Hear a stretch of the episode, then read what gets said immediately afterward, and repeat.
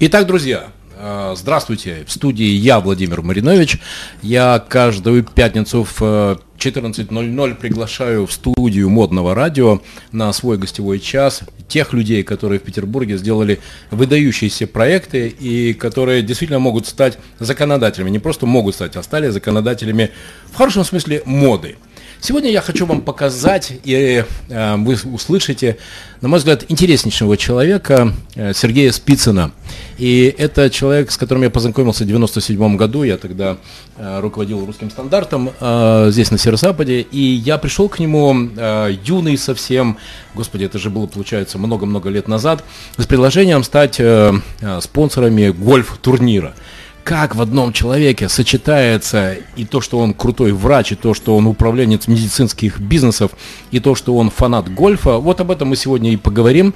Итак, друзья, приглашаю к разговору, к мое интервью Сергея Спицына. Сергей, добрый день, спасибо за ваше время. А, добрый день, Владимир. Э, большое спасибо э, за добрые слова. Э, я даже не знаю, как буду дальше разговаривать. Вы меня в краску вогнали. Хорошо, что нас никто не видит. Вы знаете, у Сергея все в порядке, друзья, с самоиронией, поэтому краска это нормально, а то, что короны нет, ну так наушники ее точно что сбивают. Сергея знаю уже сколько лет, никогда не видел в нем величия, но вот эта готовность и живость общаться, разговаривать с людьми. Сергей, это что, заточка из гольфа? Слушайте, да нет, конечно. Э, я вообще не знаю ни о какой заточке. Э, Наверное, мама с папой таким э, родили, и мне кажется, я всегда такой был. Хотя я не знаю, меня же со стороны не видно. Ведь каждого из нас воспринимает себя не так, как он есть, какой он есть на самом деле.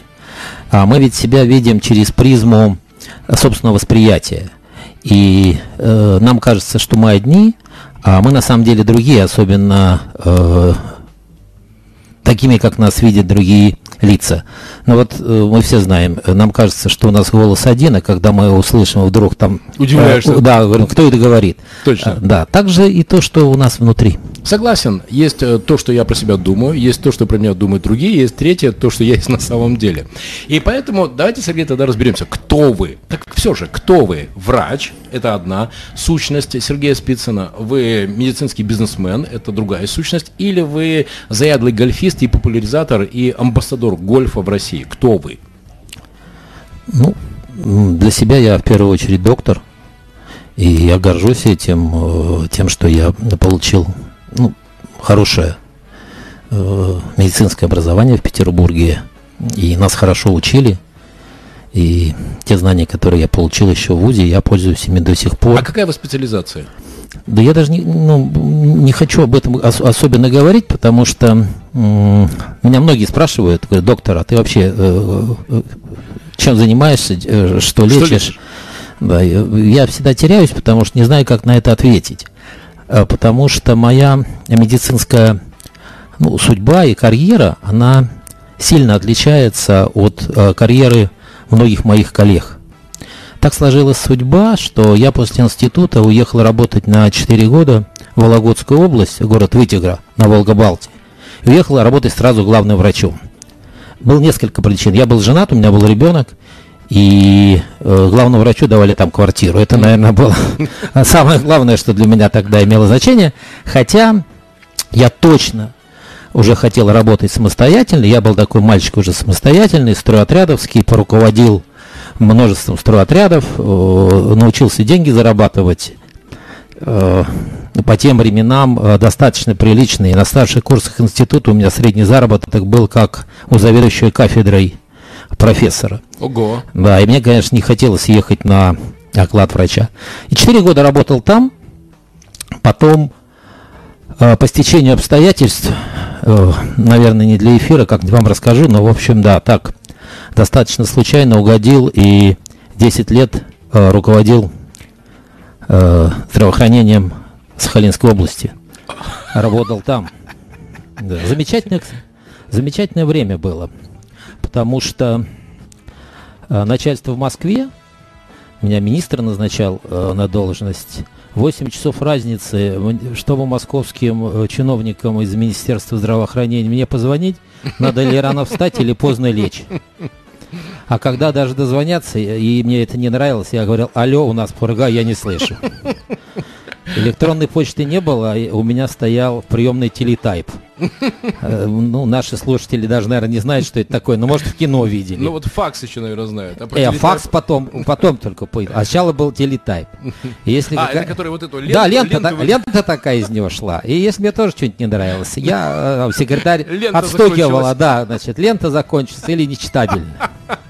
Фантастика. Да, это было замечательное время и полная свободы.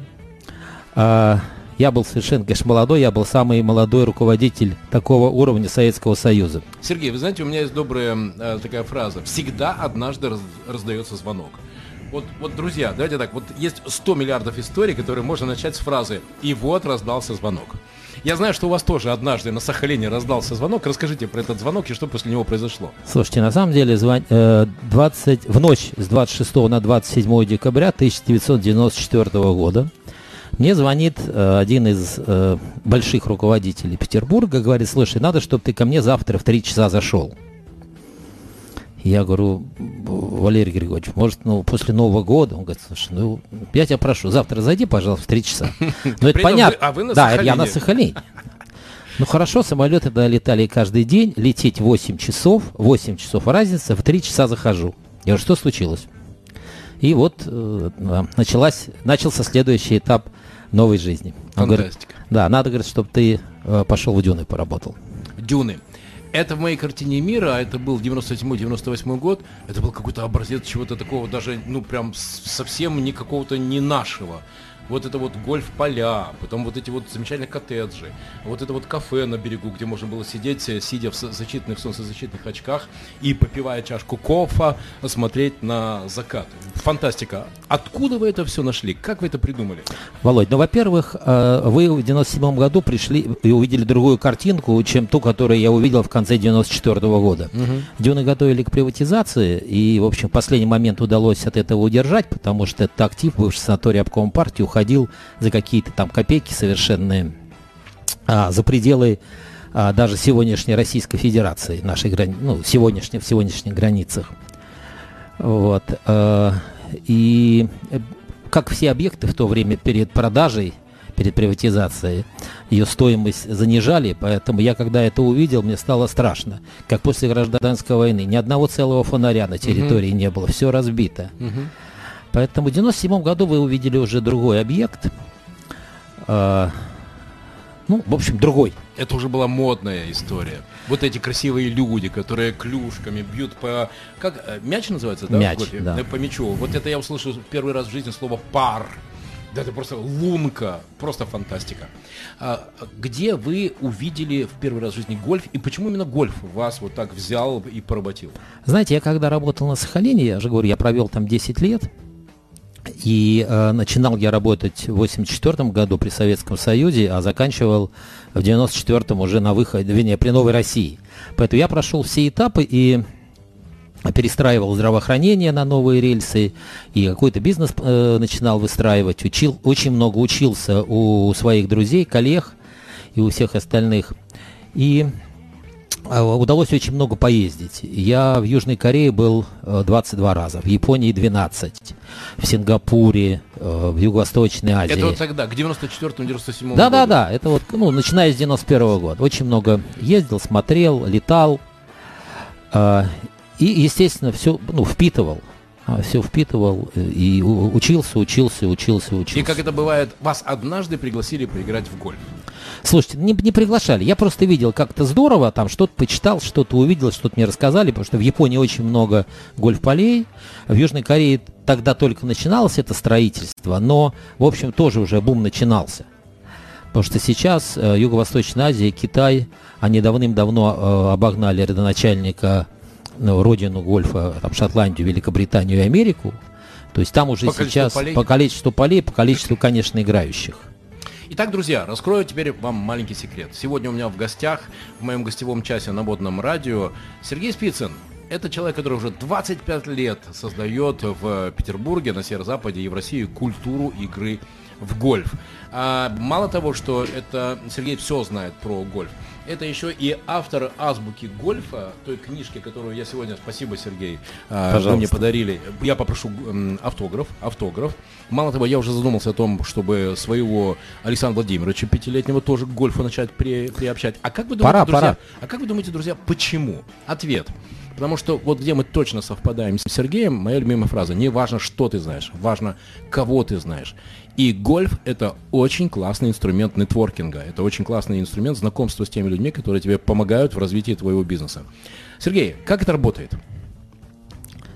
Слушайте, ну вот перед тем, как ответить на ваш вопрос, замечательно, спасибо вам за него. А, вот вы сказали о своем младшем. Да. А, как-то один из э, родителей привел в клуб своего второго сына. Но мне всегда интересна мотивация, почему это происходит. Но я спрашиваю, я говорю, слушай, ну вот почему не на футбол, э, там, не на регби, э, что же замечательно. Он говорит, Сергей Алексеевич, э, гольф-клуб это единственное место, где матом не ругаются. И вот для него это было мотивацией.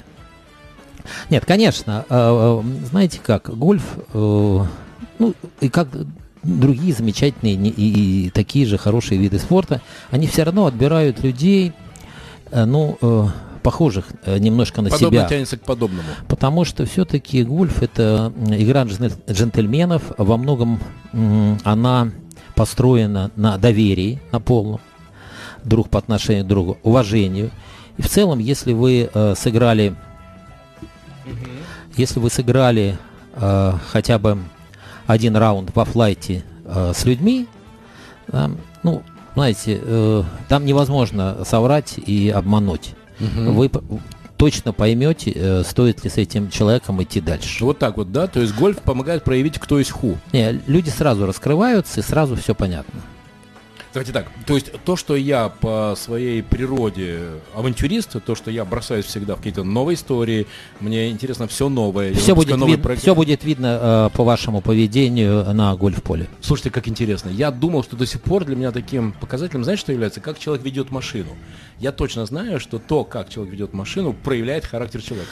Ну, конечно, мы же с вами, пусть меня не обвинят в сексизме, мы же сразу видим э, женщину за рулем. 100%. Даже если мы ее не видим, но машину, э, которая ведет девушка или женщина, мы сразу видим с вами. Однозначно, да. Да.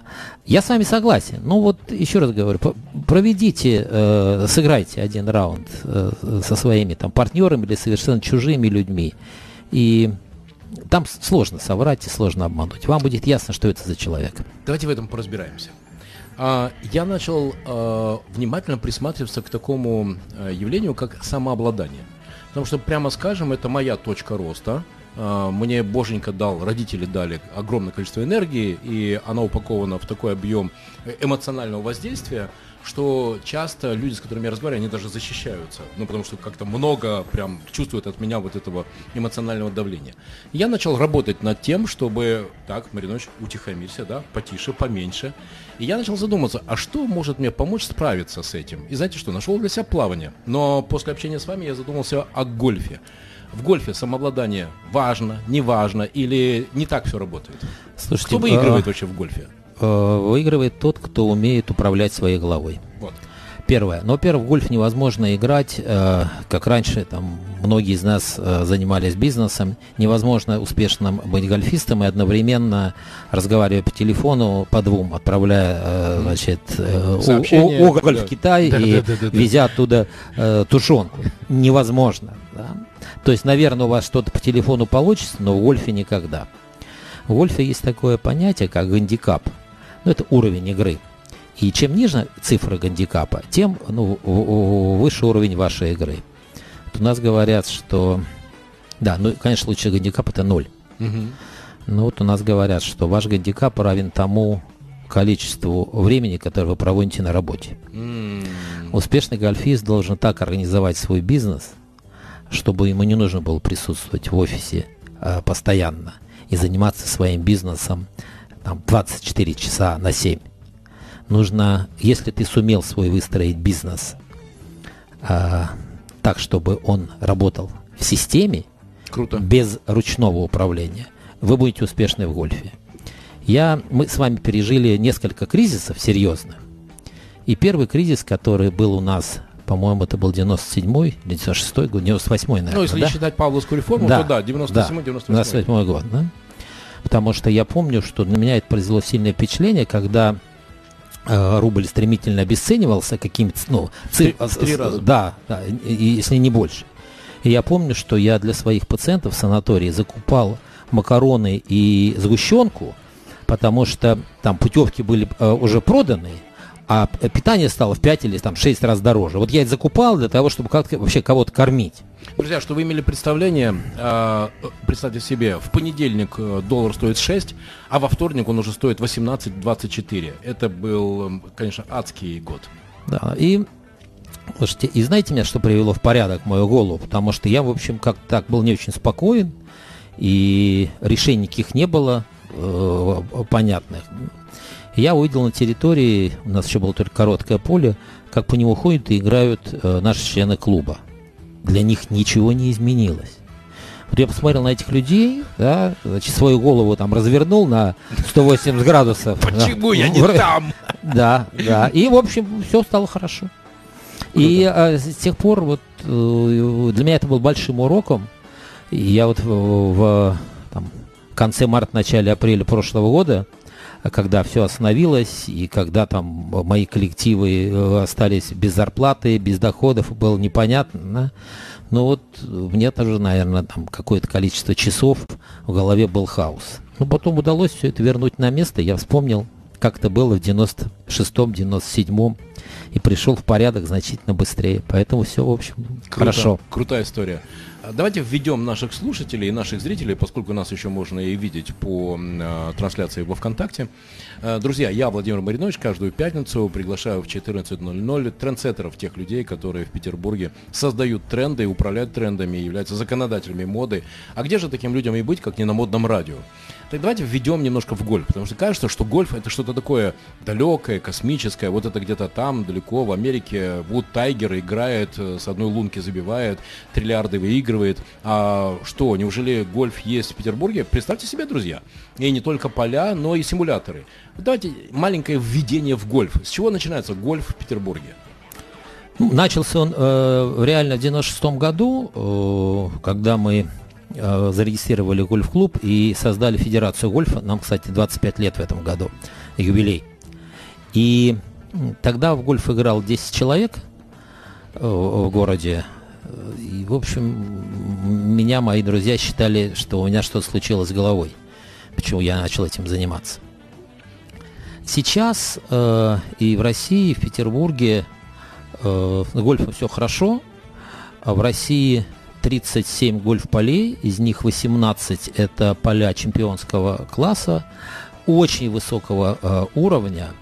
И у нас почти все, э, вот из них 10 э, запроектированы и построены при участии первой пятерки э, гольф-архитекторов мира. Такой концентрации э, гольф-полей с такими именами нет ни в одной стране мира. О, ни круто. в одной. А, и все, в общем, развивается очень быстро, э, как у нас в стране происходит. Нет, нет, нет, нет, потом происходит такой стремительный рост. И если посмотреть в процентном отношении, вот смотрите, за 20 э, лет, э, там, 25 лет даже гольф в Петербурге. В абсолютных числах это не очень большая цифра, наверное. Но когда играет 10 человек, а потом 5 тысяч, в процентном отношении это колоссальный рост. Да, это космос. И инфраструктура. У нас прекрасные гольф-поля, и Петергоф, и земляничные поляны, и горки, и вот сейчас новое поле мельничного ручей во Всеволожске.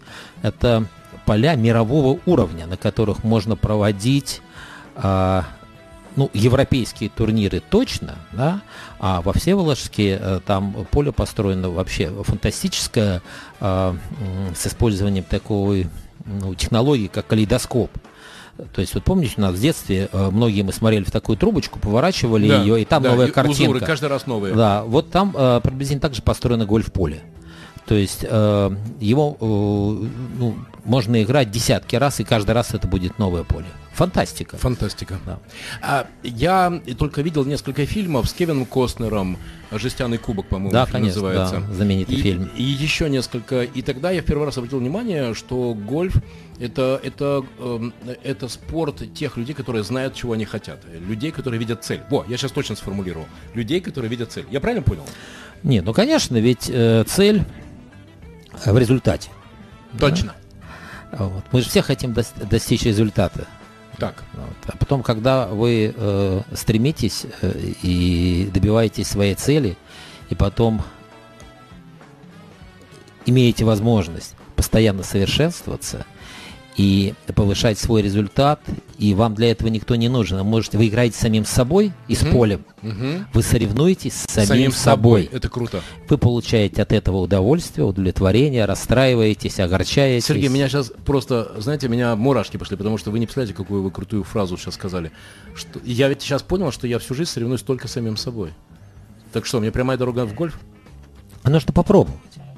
Давайте попро- попробовать. Э, в обыденном сознании гольф это что-то космически дорогое. А, какие, что там, какие там деньги? Вот сколько нужно, например, заплатить тренеру, чтобы он для тебя провел несколько установочных, э, как это, тренировок? Смотрите, гольф, он э, связан, э, видимо, с советских времен, особенно для людей, вот, которые мы с вами жили, и с того времени осталось, что это недоступно, что да. это дорого, что это какой-то буржуазный э, вид спорта, и он только для какой-то элиты. Ну, абсолютно нет. Значит, э, клюшки можно не покупать сразу. А в каждом клубе они есть в прокате.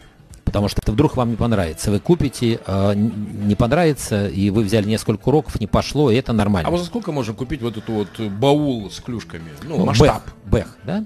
Вы можете купить не новый, да. а э, бэушный, потому что гольфисты с ростом своей квалификации там покупают себе все новое и новое. А есть трейдин.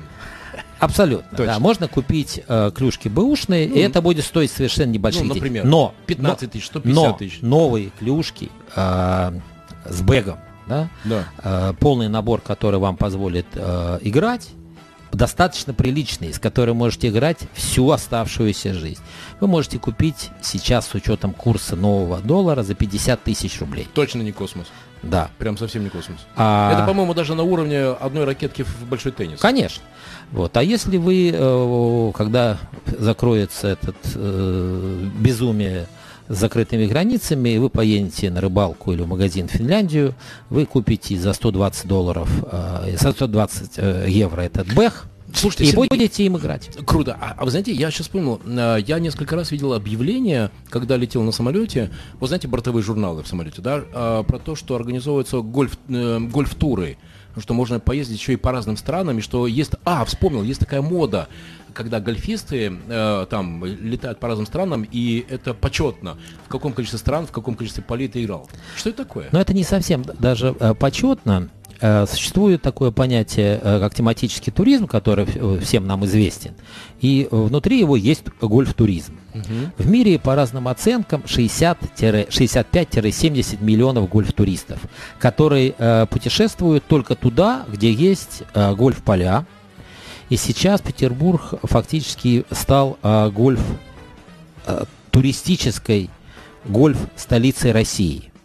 Наши клубы, с учетом того, что трафик еще за счет местных гольфистов не очень большой, являются очень привлекательными для гольф-туристов. При том, что поля хорошие. Поля очень высокого уровня.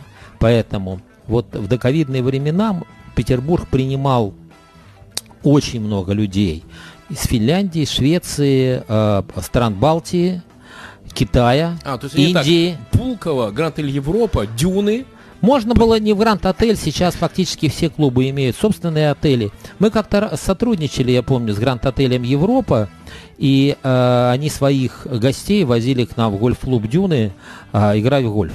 Это достаточно распространенная история, потому что люди, которые вот, ну, любят гольф, они в отпуск едут только э, туда, куда есть возможность.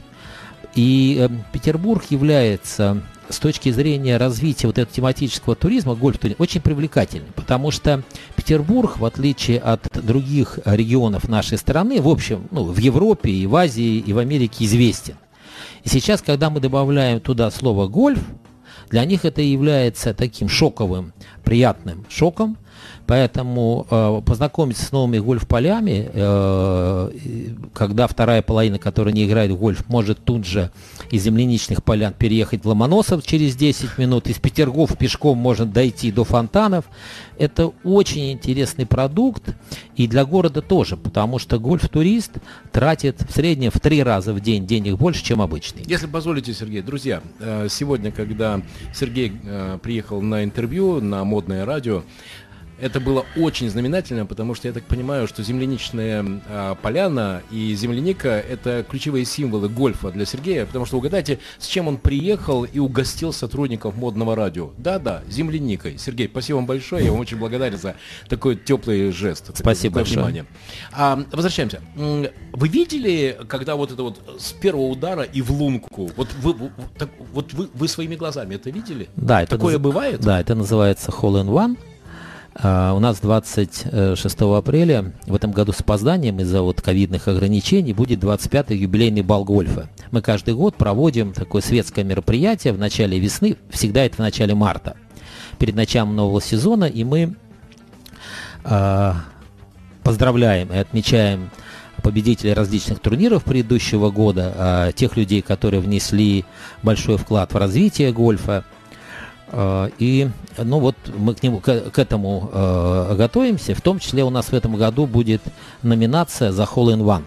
Mm. И мы уже посчитали, в прошлом году э, это было 8 человек wow, таких круто. людей. Да, в том вот числе. Бы это посмотреть. Да, это очень, конечно, интересно. Знаете, это событие для любого гольфиста, э, потому что он попадает в историю клуба, Э, он висит там в почетном месте на Слушайте, доске ну, если почета. Это 8 раз за сезон, то значит это в этом может быть система. Слушайте, системы нет, да, как вот э, пытаются э, в казино построить угу, систему, да. что-то выиграть. Системы нет. Естественно, есть везение, ну и есть э, навык в игре. Техника. Потому что э, э чаще всего это происходит на э, лунке пар 3, где расстояние до лунки там, ну, 120-150 метров. Представляете, с первого удара мечом попасть в лунку, диаметр которой 10 сантиметров. Слушай, я думаю, что у меня бы сердце взорвалось. Просто смотреть, как он вот так вот, так вот и по изгибнутой вот такой траектории и закатится, не закатится. Слушайте, это событие. Это круто. Это а, есть... вас, а у вас был такой холл Нет.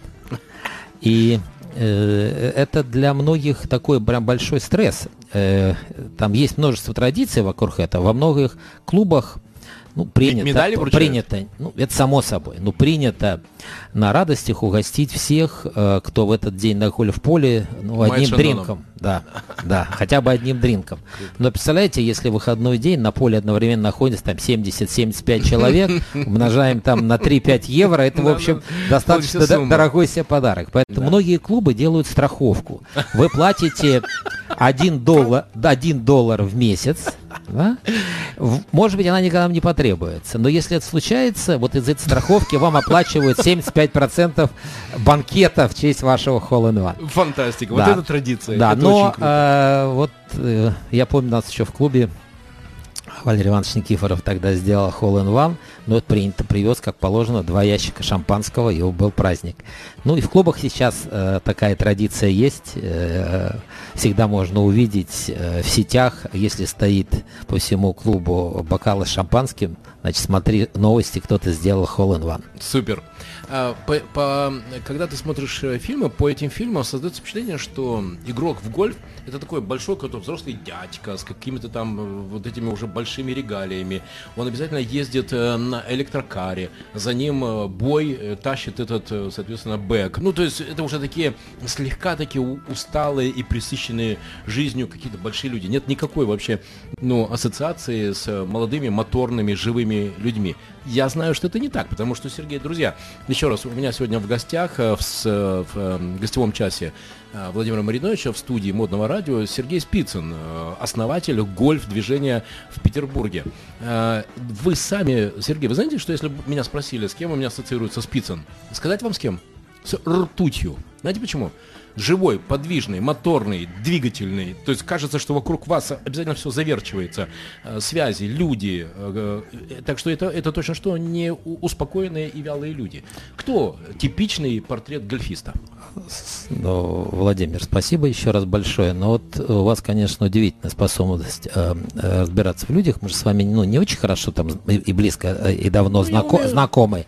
Но э, меня многие друзья, особенно, которыми мы дружим давно, э, зовут Смерч Алексеевич. Я почти угадал. Да. Вот. Э, слушайте, играют в гольф э, э, ну, с самого раннего возраста. Ну, вот я знаю, у нас там начинают и в три года играть. Э, у нас есть у одного члена клуба сын, который начал играть э, в три с половиной года. Сейчас ему семь он обыгрывает большинство взрослых гольфистов, которые есть. Официально Минздрав разрешает э, в Зюшоре заниматься с 8 лет, ну и играют э, люди до последнего дня. Э, это большая достаточно физическая нагрузка, потому что 18 лунок – это порядка 10 километров в день. На турнире это 6-7 часов. Это, в общем, тяжело. Играют и в дождь, практически при любой погоде, при плюсовой, нагрузка большая. Вот, э, и психологическая, и физическая. На э, карах играют э, по двум причинам. Первое, когда уже на самом деле человеку там, в 90 лет тяжело пройти 10 километров и с бэгом, да, хотя, может быть, за вами этот бэг носит кэдди, и Кэдди зачастую играет в гольф лучше, чем вы. Это, а, даже так, ваш помощник и тренер. Он подсказывает, что нужно сделать. Особенно если поле новое, и вы с ним не знакомы, он вам помогает. Вот. И на автомобиле ездят в двух случаях. Есть клубы, где не разрешают играть пешком совсем. Mm. Для того, чтобы... Не э, повредить поле. Нет, чтобы было быстрее. А, Чем а, быстрее вы э, сыграете, да, да. да, тем быстрее придут другие Настолько люди. популярные поля бывают. Абсолютно. Плюс это очень хороший бизнес.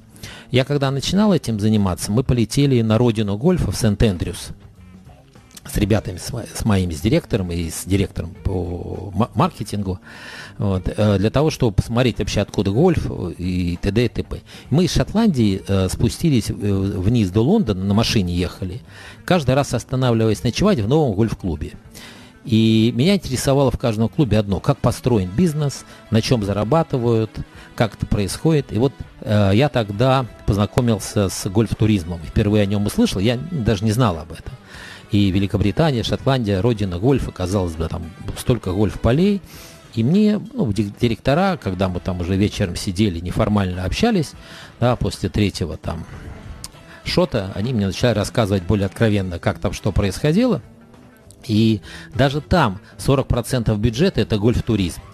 И вот они уже тогда очень много принимали туристов из Японии, из Юго-Восточной Азии.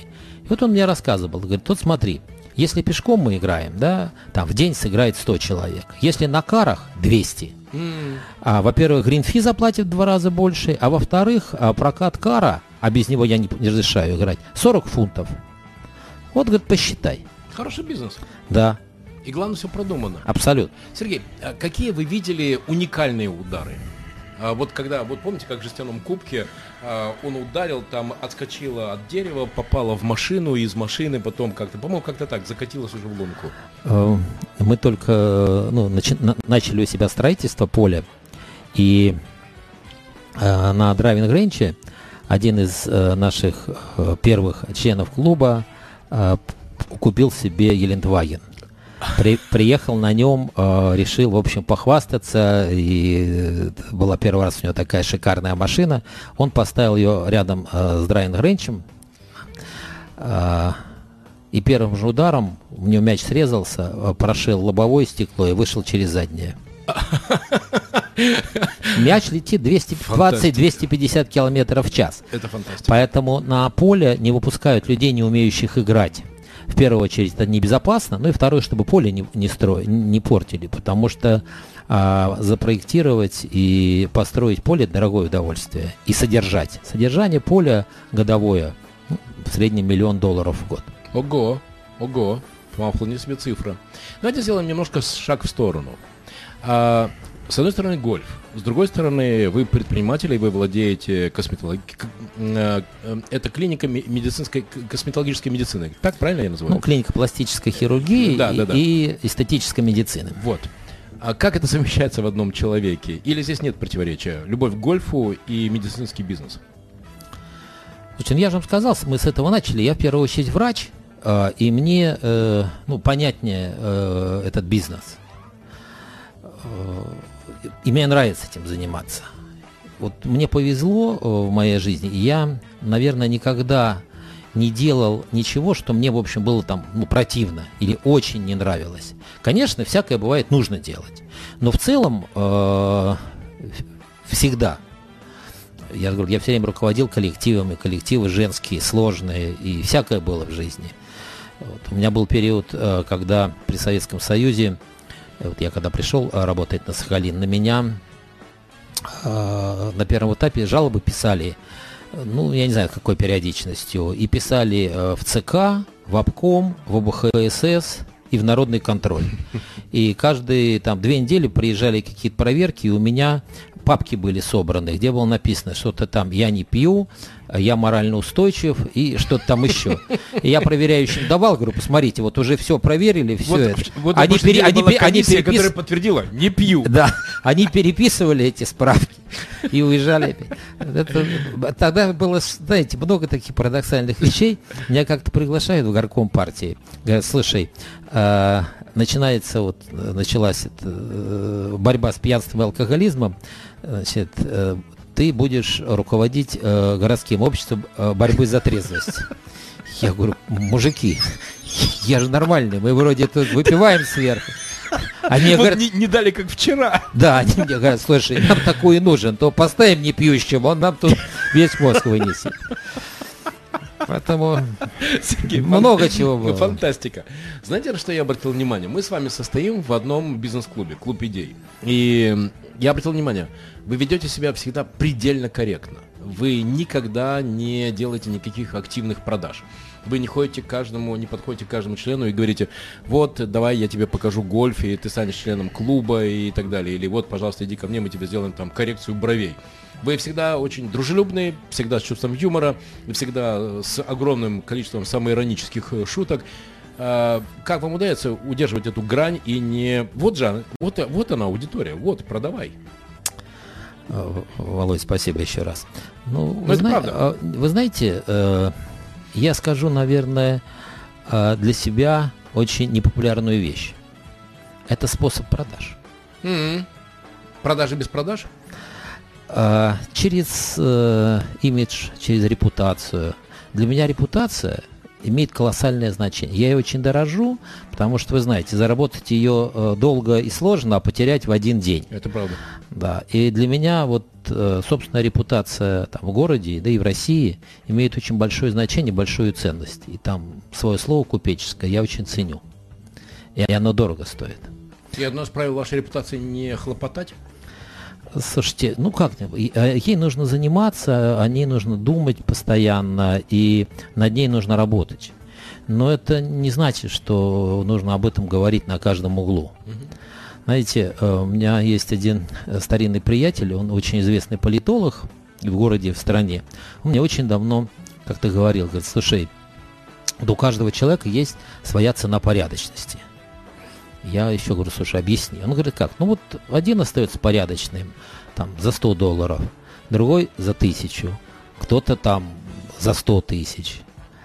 А, но на каком-то этапе каждый э, для себя принимает решение. Может, я уже не буду порядочным за такие-то деньги. Uh-huh. Да. Ну, то есть вот э, мне пока не предлагали цену, чтобы я себя почувствовал непорядочным. Ну, это, по крайней мере, честная позиция. Вы знаете, интересно, насколько совпадает вы знаете, я ищу компании, я много разговариваю с э, основателями компаний, захожу в компании. И недавно я отказался зайти в компанию, а, потому что у меня всегда есть такой этап поговорить. Вот, кроме того, что деньги посмотрели, цифры посмотрели, бюджет доходов и расходов, для меня очень важно поговорить, вот просто чтобы пощупать, понюхать друг друга. А, мой добрый товарищ Виктор Исаач Каршенбаум, э, директор по строительству RBI, который построил там 80 домов в Петербурге, он даже мне фразу такую сказал – прежде чем... Кстати, Эдик Тектинский очень хороший гольфист. Он а, начал, начинал у нас в клубе, у него и Лариса играет, детей он научил, а, потому что у него голова на месте. Супер. И вот э, Дитер Сакс сказал мне такую фразу, прежде чем сексом заниматься, давайте сначала мы присмотримся друг к другу. Вот, хорошая на самом деле фраза, она очень точно описывает, а поговорить, потому что, ну, для меня А важно, как же любовь с первого взгляда? А, которая порой разбивается, а как это у Маяковского, про, о подводные камни, когда начинается быт и совместная жизнь в бизнесе. И вы знаете, парень задал мне один вопрос, после которого я понял, что у нас ничего не срастется. Вопрос был таким. Владимир, у меня по предыдущим бизнес-попыткам долгов накоплено там что-то 2,2, что такое? 2,2 миллиона. Ну, то есть сумма точно не маленькая, но и, в общем, не астрономическая, но не маленькая, но не астрономическая. И вот он задает вопрос. Как вы считаете, вот мне предлагают там просто сказать моим прошлым партнерам, ну, не получилось, это наш общий риск, да, я должен деньги, давай спишем, все, начинаем с нуля, давай начинаем с чистого листа. Вот, как вы считаете, надо мне возвращать деньги или нет? И я сказал, конечно, надо, потому что, ну, иначе та самая репутация а, не, не получится, как человек, который отвечает за свое слово. И после этого все, у меня с ним не сложилось. Ну, это нормально. Я как бы не вижу ничего там удивительного. Это так работает. Про подобное тянется к подобному. Гольф – это клуб только предпринимателей, кто еще, какие еще люди туда идут и какие они задачи там решают. Потому что, друзья, я раскрою вам секрет. Э, когда мы готовились к интервью, например, Сергей сказал, что он регулярно играет в гольф с очень большими государственными и бизнес э, и бизнесменами, с государственными политиками, с деятелями и бизнесменами. И он говорит, что он практически никогда не решает с ними никакие задачи, никакие вопросы на поле. Э, это что, неприлично, это не принято? А что, в кино тогда врут? Что вот там мы идем и там, ну да, договорились. Ну, во-первых, я сказал э, не совсем так. Я сказал, что в, гольф, э, в гольфе очень много людей успешных, известных, в том числе политиков э, и государственных служащих. Хотя государственных служащих, особенно в Петербурге, поменьше, чем в Москве, потому что все-таки гольф требует много времени. Угу. И его найти надо уметь. А, знаете, какая история? Ну, во-первых, э, существует э, устоявшаяся традиция заключать большое количество сделок и переговоров проводить в гольф-клубах. Mm. Потому что, э, ну, принято. Ко мне как-то пришел давным-давно мой приятель, сейчас очень хорошо играет в гольф, он занимался мебельным бизнесом. Он говорит, слушайте, научите меня играть в гольф. Мы говорим, Жень, тебе это зачем? Говорит, тут у меня бизнес с итальянцами, я приезжаю на переговоры, а они э, полдня в гольф-клубе, потом на выходные тоже уезжают, и я не знаю, что там делать, о чем с ними говорить.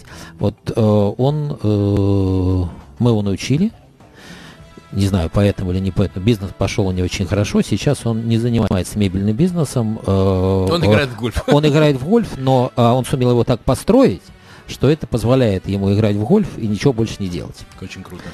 А, ну, наверное, все-таки гольф это очень способствовал.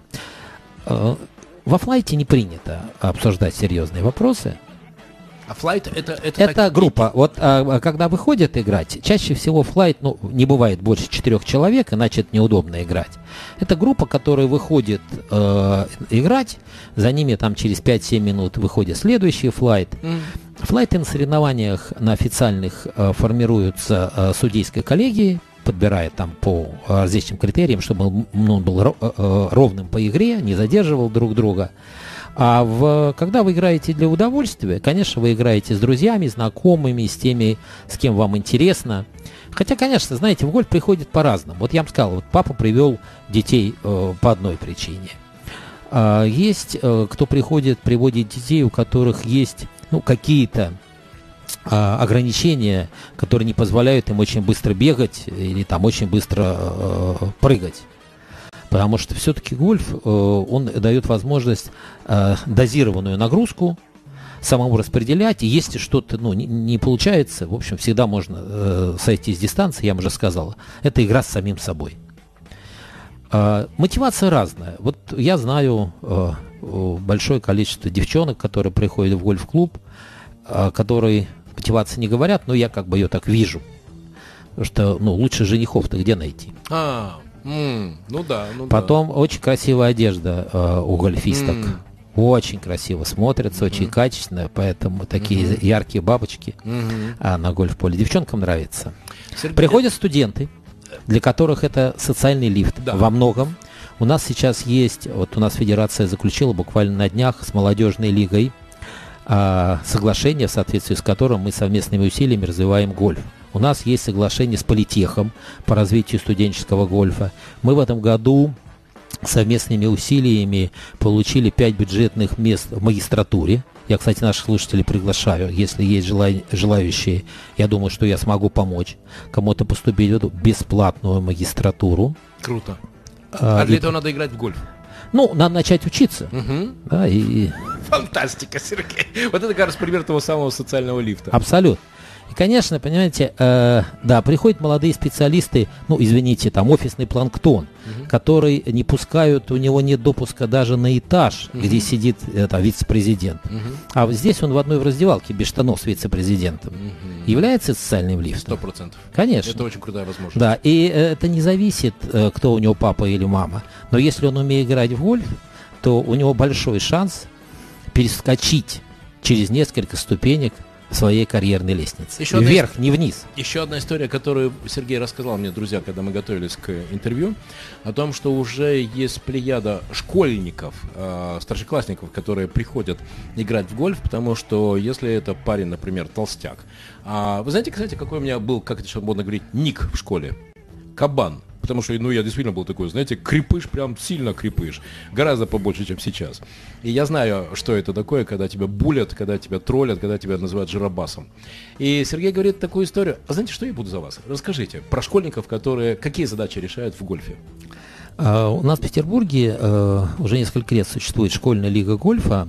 Uh, 27 школ во всех районах города имеют специальное оборудование, позволяющее э, играть в гольф.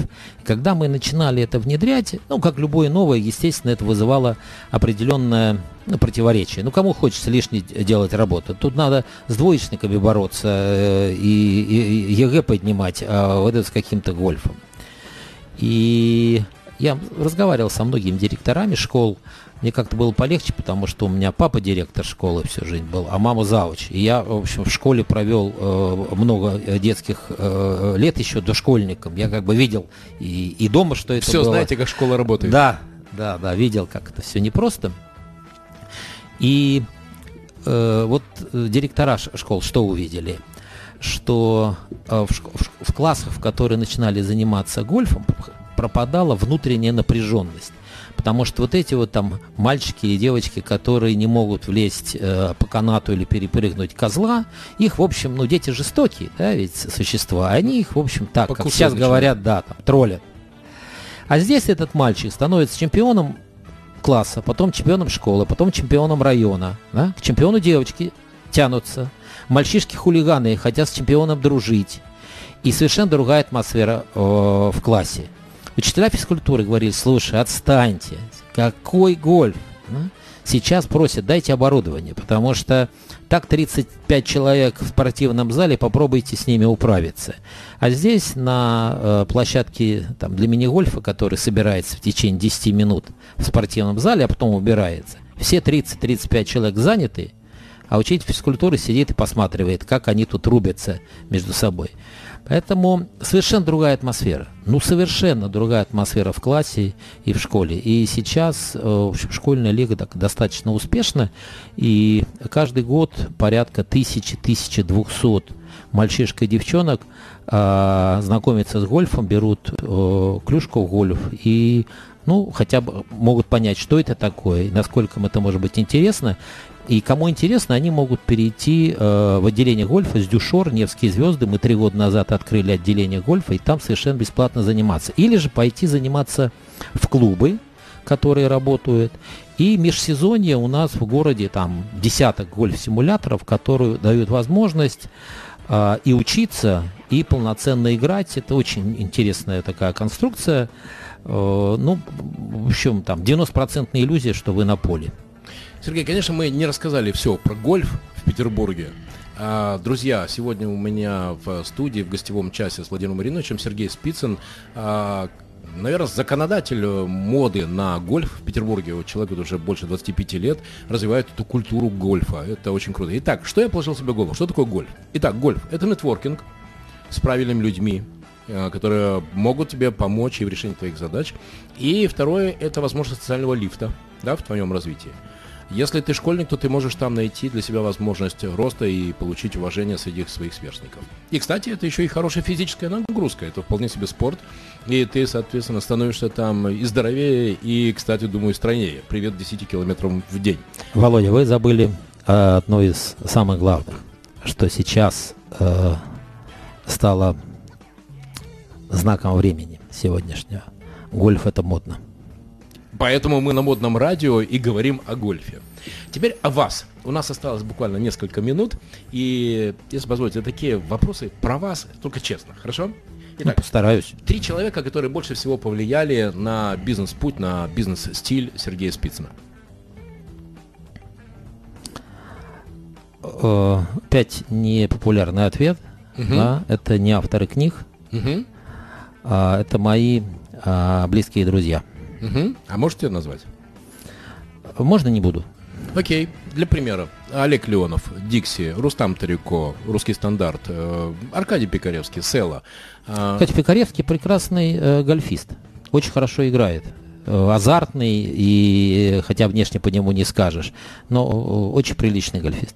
Светлый и легендарный человек для Петербурга, для да, петербургского да. бизнеса. Да, это правда. Приходите, посмотрите на него на поле, он совсем там другой. Это правда. А, ваши правила а, в бизнесе, в гольфе, в чем они совпадают?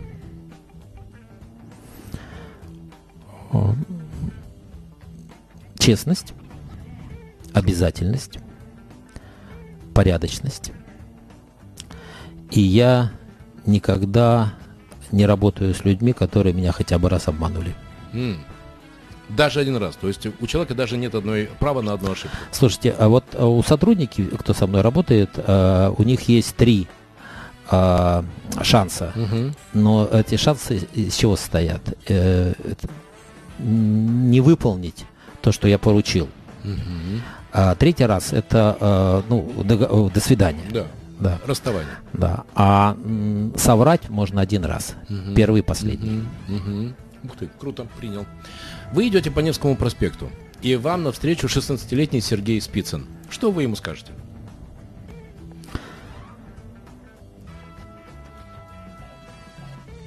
Я просто хорошо себя помню 16-летнего, потому что я приехал... Нет, я в 17 лет поступил в институт. 16-летнего тоже себя помню достаточно ярко.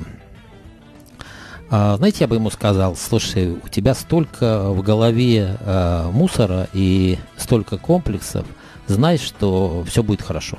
Ты с этим справишься. Супер. Что для вас важнее, а, бизнес или гольф? Что для вас гольф? Бизнес или это стиль жизни, это, это часть жизни? Слушайте, часть жизни, э, вот я э, вот так устроен. Я совершенно не терплю зависимости от кого-либо и от чего-либо. Поэтому я не хочу, чтобы а, бизнес, гольф или что-либо стали а, основной частью моей жизни. Это только часть, и не более того. И если она будет занимать все большую и большую часть в моей жизни, я это ограничу. Потому что я не могу быть зависимым от кого-нибудь или от чего-нибудь.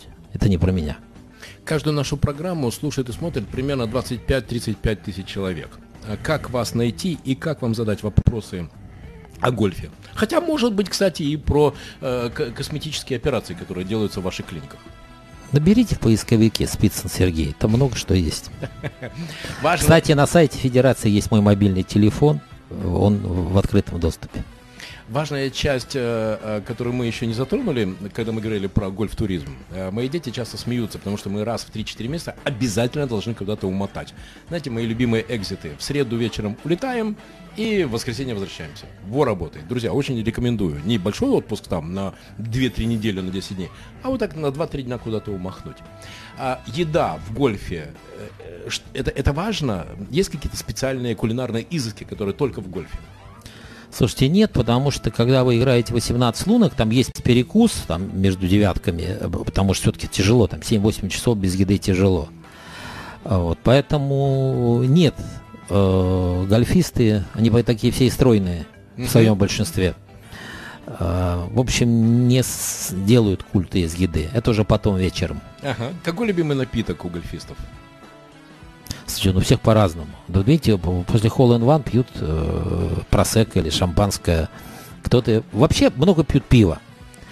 А, потому что там много традиций, и если ты плохо сыграл там лунку или э, сыграл, ну вот, плохо закончил, принято извиниться перед флайтом и угостить их пивом в конце.